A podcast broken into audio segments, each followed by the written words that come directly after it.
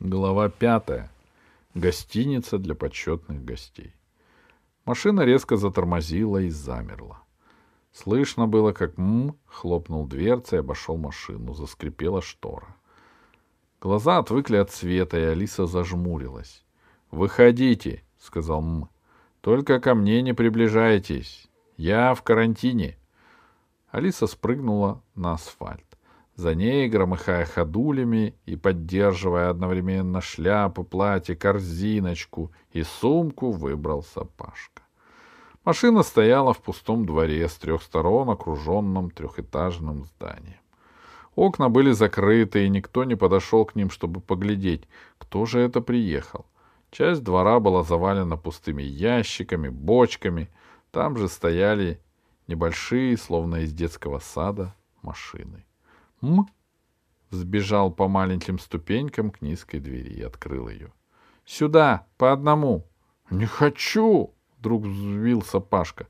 «Это куда вы нас привезли?» «В гостиницу для почетных гостей».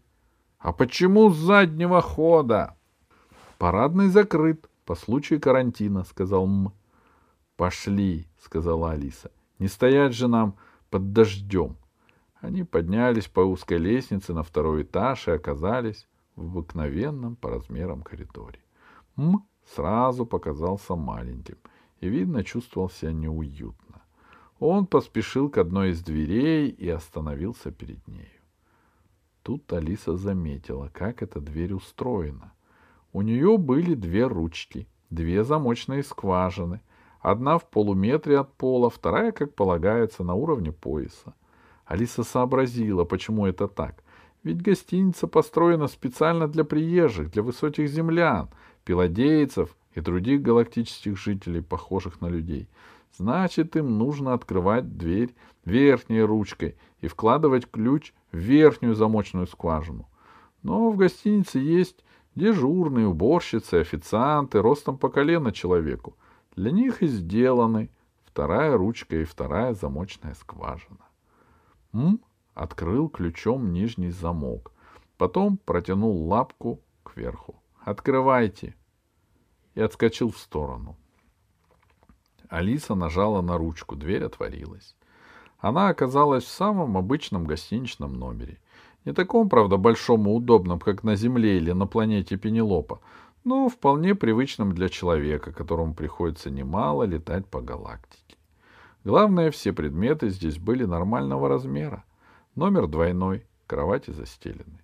— Вы две женщины, — сказал М. — Вам будет тут удобно. С этими словами он улизнул из комнаты. Щелкнул замок. Алиса повернулась к двери и нажала ручку. Ручка повернулась, но дверь не открылась. Алиса присела на корточки, повернула нижнюю ручку. То же самое. Гостей заперли. «Что вы наделали?» — крикнула Алиса. «Как же мы выйдем отсюда?» «А вам не нужно выходить», — ответил приглушенный голос из-за двери. «Дверь в туалет справа. Как только придет какой-нибудь корабль, мы вас отпустим и отправим домой. Мы же бережем вас от заразы. Карантин у нас. Карантин». М? захихикал. И все смолкло. Вот тебе, бабушка, и отведали скрулей, — сказал Пашка, садясь на кровать и отвязывая ходули. — Когда здесь будет корабль? — Двадцать шестого, — сказала Алиса. — Через два дня. Никогда еще не сидел в тюрьме. Путаясь в длинном платье, которое волочилось за ним, как шлейф, Пашка подошел к Алисе и прошептал ей на ухо. — Нас могут подслушивать, говори шепотом. Давай готовиться к побегу. Но если у них в самом деле эпидемия, ты в это веришь? Сама не знаю. А я не верю. Обманывает нас этот мымыра. Клянусь тебе, сам-то он здоровый. Почему те, с кем он советовался на космодроме, не вышли к нам? Может, они больны? Лежат на кроватках в диспетчерской? Алиса пожала плечами. Наверное, Пашка прав. Но мало ли что бывает. Может, и в самом деле карантин. За окном затянутым упрудим пластиком, была улица. На другой стороне стояли в ряд несколько многоэтажных домов. В отличие от гостиницы, рассчитанные они были не на людей. Как раз на уровне со вторым этажом гостиницы был восьмой этаж небоскреба, а улица была пуста. Кто же ухаживает за больными? Кто их лечит, кормит? Я уже немного проголодался, сказал Пашка. Нажми на кнопку. Здесь есть пищедоставка. Но Пашка не успел отойти, как Алиса крикнула. «Скорей, смотри!»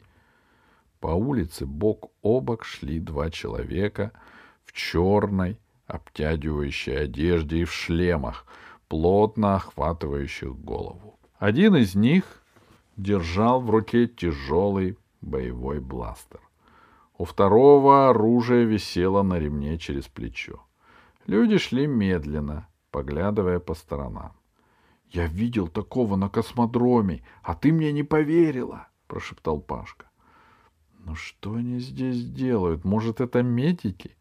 Алиса не договорила, потому что сообразила, как нелепо медикам гулять по улице с бластером. Улица снова опустела. — Ладно, — сказал Пашка. — Чем голову ломать, давай позавтракаем. Он подошел к стандартной нише, внутри которой в ряд тянулись кнопки с маленькими рисунками над ними и прикрытое заслонкой окошко выдачи. — Чего будешь? — спросил Пашка. — А что здесь есть? — Кефир, молоко, яичница. — Не знаю. Из чего здесь молоко делают? Возьми мне гренки с вареньем и чай.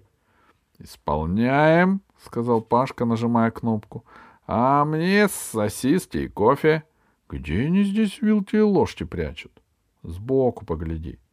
Алиса все еще стояла у окна, ждала, не появится ли еще кто-нибудь на улице. Пашка возился у ниши, звенел ложками, укладывая их на столе. — Ну, как твои сосиски? — спросила Алиса. — Сейчас. Что-то запаздывают. Подозреваю, что ты сосисок не дождешься. — Почему? — Если карантин, то некому на кухне работать. — Роботы не болеют, — отмахнулся Пашка, но права оказалась Алиса. Пищедоставка работала. Зеленый огонек горел, а заслонка не открывалась, и стол был пуст. «Я с ума сойду!» — сказал Пашка. «Мне без пищи совершенно невозможно!» «Попробуй что-нибудь другое», — сказала Алиса. «Например, печенье или вафли». Пашка принялся нажимать все кнопки подряд. Никакого результата. Алиса подошла к нему и нажала крайнюю красную кнопку. Вызов дежурного.